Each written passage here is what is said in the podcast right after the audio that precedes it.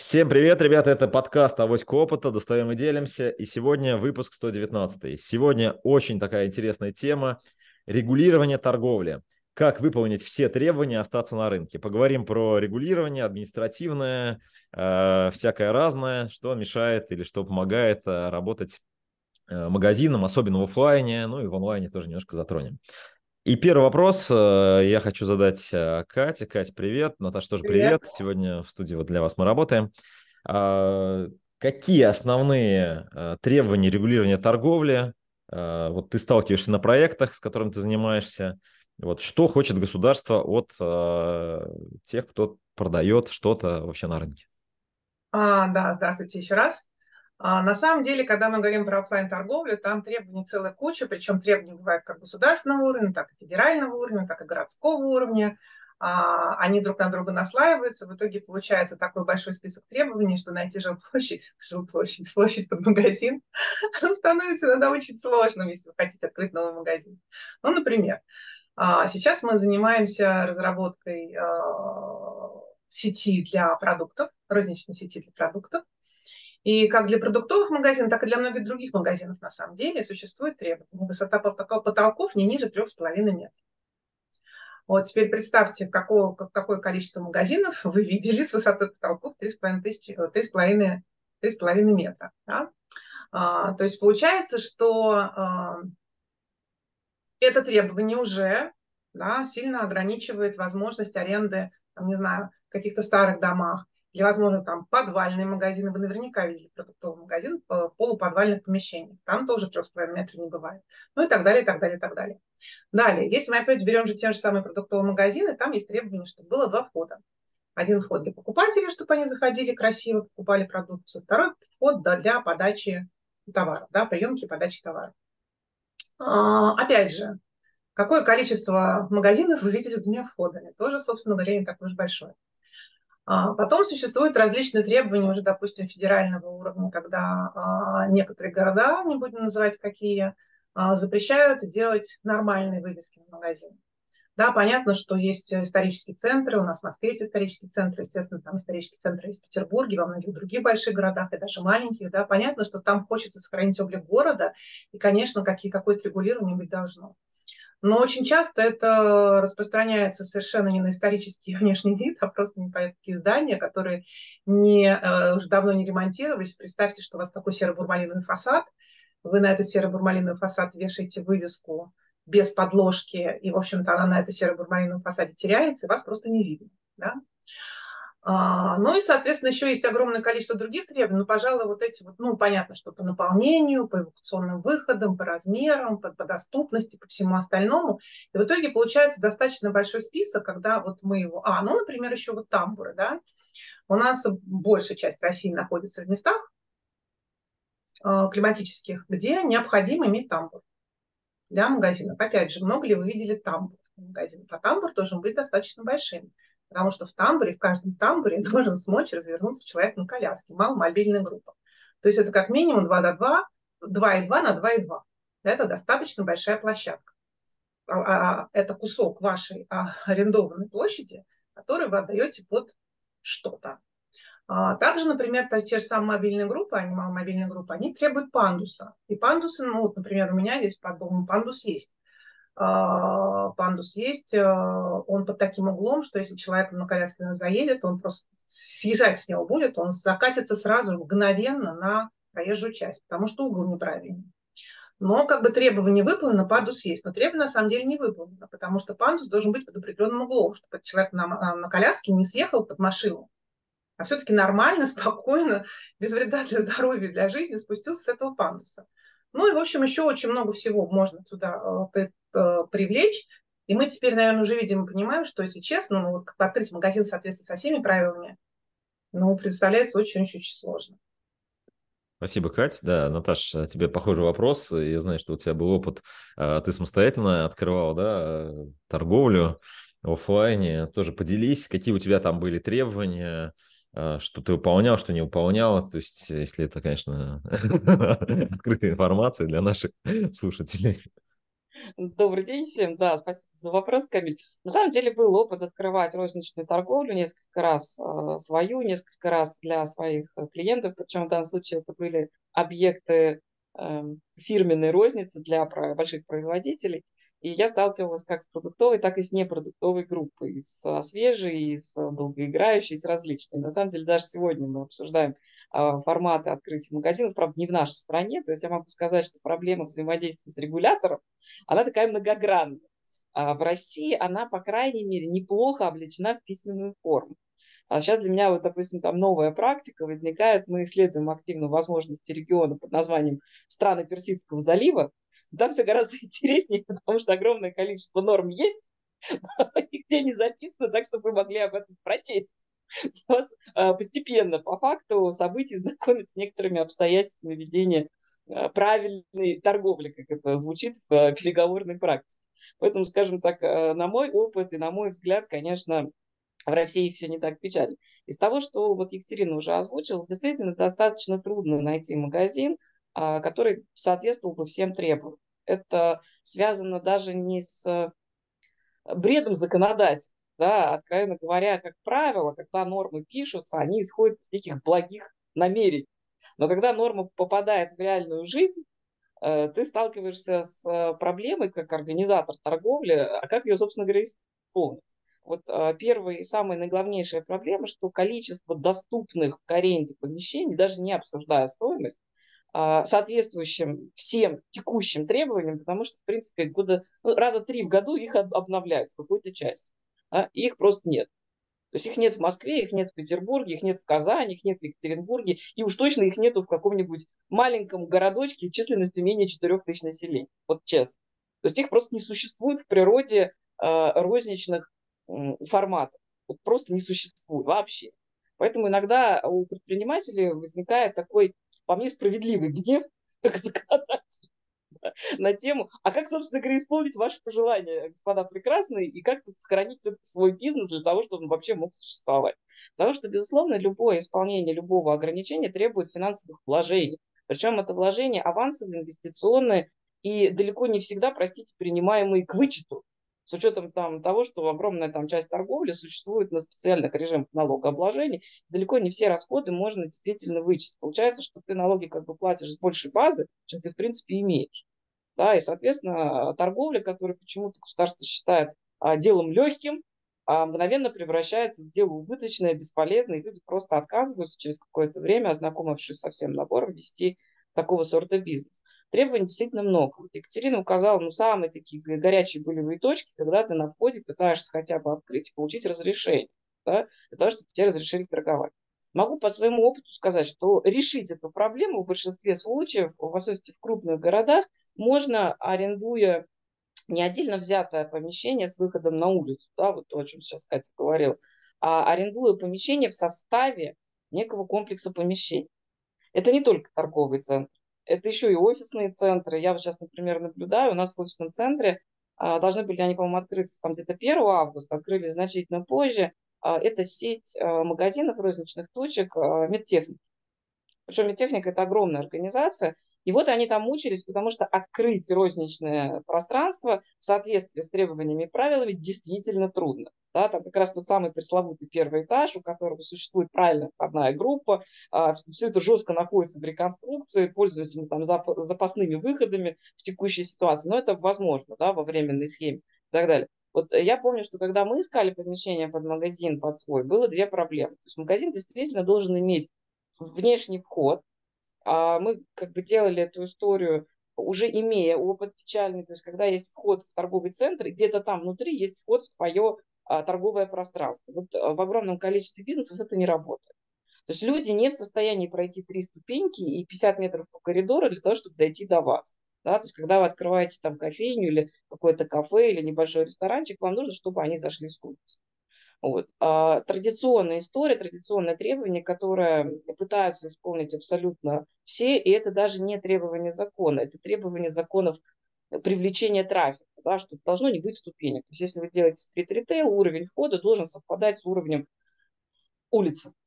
Иначе люди, ну, как бы сразу, чем больше ступенек, тем больше процент вашего трафика не попадает к вам в двери сразу. И это связано со множеством не сильно мобильных э, групп населения. То есть мы даже сейчас говорим не о людях с ограниченными возможностями, а, например, о мамочках с коляской. Они автоматически тоже к вам с трудом заходят, если у вас есть порожек вам трудно что-то внести через этот код. Там, вторая история – это история, сохранившаяся с советских времен, когда магазины проектировались на уровне строительства квартала и дома. Никаких там дополнительных торговых площадей никто не предоставлял, потому что их закладывал архитектор на уровне проектирования района. Да? И вот огромное количество требований, они с тех времен просто не менялись. Хотя их, конечно, необходимо обновить. Там существует отдельный вход для продукции, например, пищевой, да, отдельный вход, выход, точнее, вынос там, для тех остатков, которые остались, которые подлежат ликвидации. Два входа существуют для потребителя, потому что один основной, второй существует как запасный при пожарной эвакуации и так далее. И все эти правила, они в основном написаны для магазинов площадью более 500 квадратных метров на самом деле, потому что это историческое наследие советского периода. И, конечно, наверное, в современных реалиях торговли над ними надо думать. Я считаю, что э, хорошо бы иметь инициативу на уровне разных муниципальных образований, разную, да, то есть каждая территория муниципальная должна прописывать свои собственные правила, и федеральное законодательство такое право им дает. Но просто местные законодатели, наполовину часто состоявшие, состоящие, простите меня, тоже из бизнесменов из области торговли, почему-то этим не особо озабочены. Вот. Э, с чем я сталкивалась, например, ну, на уровне Москвы, да, где я держала, собственно говоря, магазинов, дури-то поменьше, откровенно говоря. Но я сталкивалась как консультант с ребятами из э, субъектов э, федерации подальше от столицы, да, и еще даже подальше от центральных э, регионов, городов этих регионов. Когда это малый город э, в каком-то регионе, вот там, конечно, просто зашкаливает. Я, например, сталкивалась с местными требованиями иметь полный набор химической защиты для сотрудников торгового зала. То есть такой даже на каждом предприятии химдыма встретишь. Но тем не менее, такое местные законодатели делают. То есть вы на каждого продавца должны иметь комплект не только противогазов, а вообще отдельно. В случае химической атаки да, это приграничные территории у нас развлекаются, иногда издают. Они говорят, ну мы же беспокоимся, а вдруг люди погибнут. То есть вы должны в себестоимость продукции заложить там химзон номер два. Ну, то есть как военная часть. по соседству. То есть понятно, что это достаточно странные требования, и как их вообще воплощать э, в стоимость торговли, ну, предпринимателю просто не очевидно. А могу сказать, что решается большинство вопросов, в особенности в крупных городах, конечно, проще. Вы ищете торговый центр, который эти проблемы решает на этапе проектирования и на этапе административного управления своим объектом. То есть, например, государство взяло и ввело новую норму. Решило увеличить количество датчиков э, по улавливанию дыма и включению там пожарных различных систем, ну, в два раза. Был такой период после там, нескольких инцидентов в торговых центрах государство затребовало, сказало, хватит заниматься безобразиями, давайте вы сделаете апдейт и проверите материалы на степень э, создания дыма, потому что материалы, когда горят, они производят разное количество выбросов. Вот. И действительно большие торговые центры активно этим занимались. Безусловно, это сказалось на том, что аренда подскочила процентов на 15 сразу и примерно половина арендодателей были вынуждены закрыть свои точки. Как бы оно вроде бы благое намерение, да? вероятность того, что будет пожар, ну, не грандиозная, но если это случается, цена человеческой жизни здесь вроде бы как расходы, ну, не очень уместно обсуждать. А дальше произошло буквально следующее. Вот э, как раз я к тебе тоже вернула вопрос, Камиль, уже. Э, очень часто предприниматели в целях исполнения требований регулятора в области регулятора торговли закрывают офлайн и приходят в онлайн потому что нет физического присутствия, все отправляется в сторону пунктов выдачи заказов. Пункты выдачи заказов, по-моему, вообще не соответствуют требованиям регуляторов, честно говоря. Я даже в Москве точки, которые смотрю, открываю версии Озона, там Яндекс.Маркета, меня глаза на лоб лезут, потому что не те же самые требования, что к магазину, но про это никто не говорит. Ну, это такое, да. То есть пока еще такое, серое поле пока для регулирования. Что это такое, магазин или нет? Нет, это пункт выдачи. То есть ты пришел, получил, ушел, да. То есть там э, все уже другое, да. Тем не менее, там есть примерочные, там есть еще что-то. То есть по факту, по формальным требованиям, при желании проверяющие надзорные органы могут это признать несоответственным требованиям. Я думаю, что периодически это происходит, просто пока об этом еще мы не очень знаем. Вот с твоей позиции, да, о чем начинает болеть голова у предпринимателя, который при, помучился, помучился в офлайне, говорит, да к черту этот офлайн, давай попробуем в онлайне торговле заняться. С чем там люди сталкиваются? Да, вот э, я могу рассказать про онлайн-историю, потому что я больше с онлайном работаю. И хочу сказать, что действительно, а, если взять какой-нибудь онлайн-торговлю 10 лет назад и сейчас, то уровень регулирования, конечно, вырос. И э, вот ребята, которые только торгуют в онлайне, им было не очень понятно, почему там, не знаю, на сайте нужно, например, писать информацию о том, кто вообще продавец. Вот. Э, когда мы выходили на рынок Беларуси, это было где-то 3-4 года назад, для нас было таким откровением, что регуляторы Беларуси требуют вообще каждый интернет-магазин, чтобы был зарегистрирован в специальном органе, там Белгия есть такой, да, то есть ты должен, значит, его зарегистрировать, и после этого ты можешь торговать.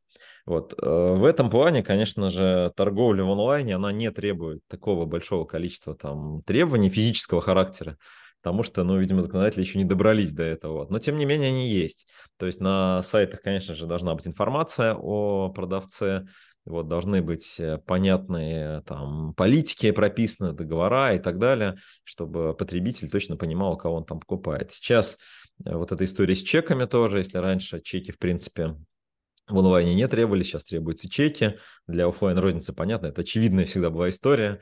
Для онлайна это был такой вот немножко шок. А как же так? Я же и так плачу, и так они в банк деньги попадают, и кваринг и так далее. Сейчас э, каждый онлайн-магазин должен выписывать чеки, иметь кассу, и, соответственно, ну, рынок к этому привык. Вот. Из больших таких вещей, да, вот пункты выдачи и работа с курьерами, в принципе, да, тоже пытаются ее регламентировать, администрировать. Но пока государство занято другими вопросами, как бы забрать полпроцента выручки у Озона и Валберис и отдать их Почте России. Вот сейчас у них больше об этом голова болит. вот, то есть обсуждается вот эта дыра там 20 миллиардов рублей. Вот, и, в общем, там идет, идет такое обсуждение бурное, вот, как забрать и так далее. Вот. Я думаю, что регулирование онлайн-торговли впереди. И действительно, вот правильно ты говоришь, Наташа, то есть э, речь идет про ПВЗ, речь идет про регламенты взаимодействия с селлерами. Мы про это тоже говорили в одном из эфиров, что э, селлеры бунтуют, то есть говорят, что там нелогично, неправильно работа выстроена. И государство уже пытается все это регулировать. И, в принципе, да, происходит регуляторная какая-то механика, но надо сказать, что по сравнению с тем, что происходит в онлайн, это офлайн, да, то есть это пока конечно, детский лепет. То есть, да, то есть, ну, окей, на сайте что-то написать там, что-то выложить и так далее. Из того, что еще происходит, это вот сейчас э, касается тоже розницу онлайновую, это маркировка. Если вы что-то делаете, кого-то рекламируете или вы размещаете рекламу, там огромные штрафы сейчас за то, что вы не маркируете свою рекламу. Поэтому постепенно, значит, э, вот чеки, маркировка рекламы, значит, пункты выдачи, то есть постепенно-постепенно все эти требования, они э, тоже, соответственно, на онлайн-розницу накладываются. Понятно, они другие, они не касаются там визуальных вещей, доступа аудитории, но тем не менее они есть. Вот, поэтому э, продолжая нашу тему, давайте я, наверное, да, подхвачу. Э, Все-таки, вот, Екатерина, тебе вопрос. Реально ли все выполнить, и если я не могу выполнить, то есть на что можно закрыть глаза, где вот эта серая зона по твоему опыту, где... Э, понятно, мы не можем говорить, что там закон нельзя, ну, там, не нужно выполнять, да, но по практике что получается, да, где какие требования обычно власти, ну так вот, э, нормально относятся, какие требования там критичные, которые вот обязательно нужно выполнить, какая практика у тебя есть, вот что, чем можешь поделиться? Ну, я так понимаю, что все-таки в большинстве случаев власти нормально относятся к невыполнению определенных там, требований, потому что, как мы правильно уже заметили, когда мы говорим про офлайн розницу просто найти даже помещение в достаточном количестве, чтобы обеспечить потребности населения торгов, да, э, в предоставлении услуг и товаров, ну, невозможно. В городах их просто физически нет. Вот. Но я, например, знаю такую прекрасную... То есть э, власти, может, и, не, э, и лояльно относятся ко многим историям, да, но я знаю такую нехорошую практику потребителей, прокачанных потребителей то ли с юридическим образованием, то ли с чем-то еще, которые начинают шантажировать магазины, находящиеся в их э, домах. А, вот, например, у меня в доме, да, подо мной находится магазин «Красное и белое». Ну, «Красное и белое», насколько там мы все знаем, у него очень хорошие основатели, у которых хорошие связи, их, наверное, не трогает вообще никто, но у них один вход. У них один вход, у них огромная лестница, у них нет никакого а, тамбура, у них, то есть тамбур у них есть, но это просто смешно, а не тамбур. Там просто даже человеку без коляски не сильно мобильному можно застрять. Вот, у них нет никакого, естественно, пандуса, ничего нету, и по-хорошему нарушено огромное количество требований. И вот я знаю, что, например, я могу прийти к нему и сказать, товарищи, а давайте-ка вы мне будете денег ежемесячно платить, либо я на вас буду ежемесячно стучать в, в компетентные органы. А тут получается, что органы-то не могут не реагировать на стук, а, стук людей. А у нас сейчас люди все больше и больше. Какие-то лайфхаки, лайфхаки по заработку. Да-да-да. А какая-то тема таким вещам. Как заработать, да. Как заработать, если вы знаете, да, учите, товарищи, нормы и сможете зарабатывать на знании норм на ваших... Наши, наши слушатели нам расскажут. Ну, то есть, да, фактически, может быть, власти закрывают, но вот можно вот влететь в такую историю, поэтому, конечно, нужно пытаться по максимуму а, выполнить все требования, знать, во-первых, про да, изначально это важно, потому что не только федеральные, но еще и городские присутствуют, муниципальные требования. Вот. Ну или, например, вот э, у меня очень хороший был тоже недавно случай. А, у человека был магазин, а, бутик с названием, господи, как это, типа Гоголь, что ли? Гоголь, 10 лет. А, причем у них была зарегистрирована а, вывеска, ну, как есть визуально, у нас. Визу, визуально, да? да. Визуально. Есть вербальная, есть визуальная. Ну, визуальная история была зарегистрирована. Они приходят, значит, на перерегистрацию через 10 лет. Ну, кстати, при регистрации тоже страшная такая история. У меня она стоила в два раза дороже, чем регистрация сейчас. Вот, приходят на перерегистрацию через 10 лет, они говорят, вы знаете, а вы не имеете права использовать название Гоголь. Как бы вот, никак. Я говорю, ну как же, даже было регистрировано. Ну, как-то было. Такие вещи тоже случаются, поэтому, конечно, с названиями, и с вывесками, совсем-совсем, в каждом отдельном случае нужно работать индивидуально, видимо. Okay. Наташ, тебе тоже такой же вопрос.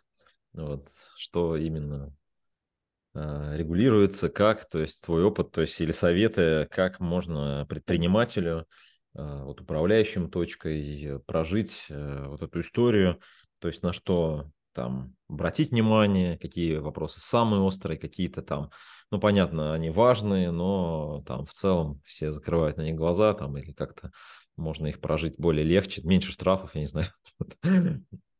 Ну, я могу сразу сказать, что первая там, база требований, с которой вообще начинается вся история, и это абсолютно достоверно в любой точке нашей страны, то есть это требования к учетным правилам кассы, чеки, оборот наличных денег, требования к их хранению, к содержанию, к формированию, там, соответственно, кассовой зоны. Это прям номер один, что исполняется всегда. И ничего там нарушать не надо, потому что закончится это дело плохо, для, ну, в первую очередь, для владельцев бизнеса.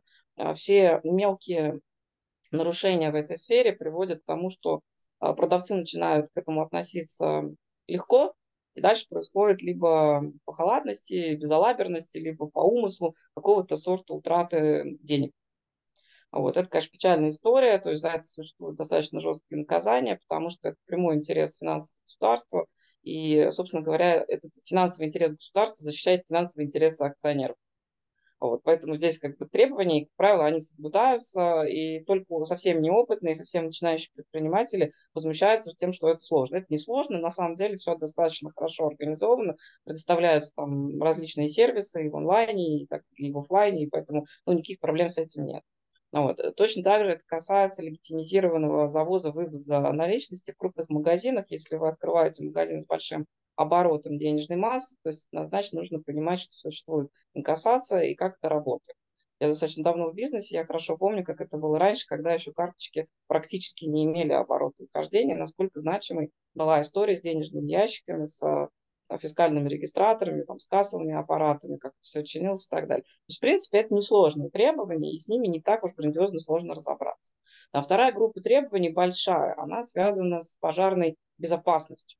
Да? А, это требование связано как раз с высотой а, перекрытий, с входами, с а, различного рода датчиками, там, дымоуловителями и прочее, прочее, прочее. Рекомендую внимательно разобраться, прочитать, переспать с ним несколько ночей в обнимку, вообще вызубрить просто-напросто, потому что цена вашей ошибки, невнимательности – это цена нескольких человеческих жизней. Да? То есть даже если люди не погибнут, но надышатся ядовитого дыма, и это могут быть в первую очередь ваши собственные продавцы. Да? То есть покупатели – это случайные компоненты в этом во всем процессе, но тем не менее это случается. И дальше хорошо головой подумать. Может быть, имеет смысл там, платить на 5, 10, 15 тысяч аренду выше, да, но прекрасно понимать, что ваши люди защищены, вы спите спокойно, и случае чего вы, э, как единственный там или главный кормилец вашей семье, не уедете на значительные сроки в места отдаленные. Вот, как бы эти категории тоже ну, рекомендую прорабатывать. Третья категория относится, в принципе, сюда же. Это использование материалов и мебели для организации зон торговли. А, внимательно слушайте людей, обращайтесь к профессиональным проектировщикам, потому что вы не понимаете, какая краска менее горючая и ну, не дымит. Вы не понимаете, с чего делать полки, какие вешать занавесочки, для того, чтобы все это не превратилось в конечном счете просто в ловушку да, для ваших посетителей, для ваших сотрудников, для вас самих. Вот, поэтому здесь я рекомендую вот не игнорировать. Да, и когда вам кажется, что эти требования избыточны, а поймите, что все они написаны кровью, физически. Да. А дальше там четвертая группа, которой, ну, лично я, например, считаю, что относиться нужно ну, чувствительно, это как раз доступность маломобильных групп населения. Это те же самые инвалиды-колясочники, это различного рода люди с, на костылях, а, потому что периодически это случается с разными там, да, группами населения.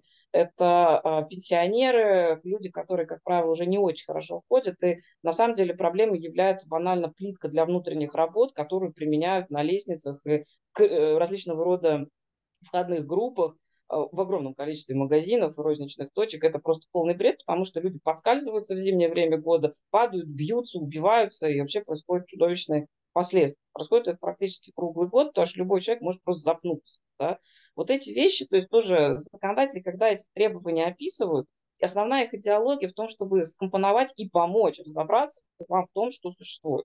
И больше того, кроме требований, существуют еще и рекомендации к исполнению. Вообще неплохо эти документы как-то найти, с ними ознакомиться. Если у вас нет денег э, и возможности там, получить образование, найти все это самим, Донесите свое бренное тело до департамента организации торговли в вашем муниципальном образовании. Это может быть там префектуры в большом городе или там какой-то округ. Это может быть э, администрация города, в конце концов, и там тоже есть комитет по торговле в обязательном порядке да, и так далее. И там просто скажите, ребята, я нуждаюсь в том, чтобы это понять. Когда у вас бесплатные мероприятия, придут эксперты, которым заплатит государство ну, налогов, в том числе и вами уплачен да, за вашу предыдущую трудовую деятельность чтобы я вот с этим смог разобраться, понять, как мне с этим поступать. В большинстве случаев можно получить предметный ответ. Вот просто. Не дают предметные ответы устно, не дают правильные рекомендации. Пишите письменный запрос. Вам предоставят письменный развернутый ответ с отсылкой на все документы, которые, о чудо, по современным требованиям законодательства федерального должны быть опубликованы в электронном виде в обязательном порядке. Вот все, что не опубликовано на государственном сайте, с вас очень трудно спросить и так далее. Вот. Это как бы такой момент. А на что вот уже, условно говоря, можно забить с высокой колокольной, да, но я считаю, что в категории, когда вы видите закон местный, да, то есть муниципального уровня, и он содержит требования, вот как пример я вам приводила, да, что нужно всех сотрудников обеспечить э, набором там, средств химической защиты. Вот здесь, конечно, ваше личное дело, как вы к этому отнесетесь да, а честно, откровенно говорю, то есть, понятно, можно предположить ситуацию в отсутствии текущих обстоятельств, что такого сорта атака может быть. Если вы желаете страстно сохранить жизнь своих продавцов, вы, конечно, можете в это проинвестировать. Вот. Если вы понимаете, что со всеми дополнительными шорохами законодательного регулирования вы выпадаете за норму прибыли, да, и вообще уже начинаете работать в убыток, это означает, что вы а, нарушаете самый главный закон торговли, вы становитесь нерентабельными, вы закроетесь, закроете рабочие места. И, конечно, регулятор э, испытает радость от того, что вы не нарушаете закон, но вряд ли регулятор испытает радость от того, что вы закрыли бизнес, потому что он лишится налогооблагаемой доходной базы. Вот. Поэтому истина, она, конечно, где-то посередине. Я считаю, что вот требования к вывескам можно иногда игнорировать, даже если ваш штраф, честно. Проходил такую практику, а, понимая, что не всегда это правильно, это всегда конфликтная зона между государством и предпринимателями. Но я также знаю другую практику. Даже если вы не согласны с нормой закона, вы можете вообще с ней инициировать борьбу. И доказывать, есть примеры, достаточно часто встречающиеся в Российской Федерации, да, что это можно доказать. Здесь тоже вопрос. А готовы ли вы в норму своей э, расходности, даже не прибыльности, сейчас такое слово скажу, заложить системные издержки на юриста? То есть э, вот здесь есть выбор. Да? Вы можете решать нелегитимным способом свои проблемы, а можете легитимным, то есть можете нанять специальных юристов, которые будут с этим вопросом отрабатывать, да, откровенно говоря. Я знаю там практику ну, больших достаточно, правда, компаний, когда это удавалось сделать по-другому. То есть есть а, разные государственные нормы на федеральном уровне, которые иногда друг другу противоречат. И этим можно пользоваться, господа. Да, спасибо, Наташ. Да, я, наверное, буду завершать наш сегодняшний подкаст. Действительно, регулирование – это достаточно большая а, зона такая, которой занимается предприниматель, человек, который открывает торговлю, работает в торговле. Вот, много разных требований, про них сегодня мы поговорили. Вот, самое главное, да, вот я соглашусь с Наташным тезисом, если вы рентабельны, если вы зарабатываете, значит, а, вы можете продолжать существовать и работать. Поэтому Удачи вам, э, успехов в нашем таком сложном, интересном деле. Вот. До встречи в следующих эфирах. Пока-пока. До свидания. Пока.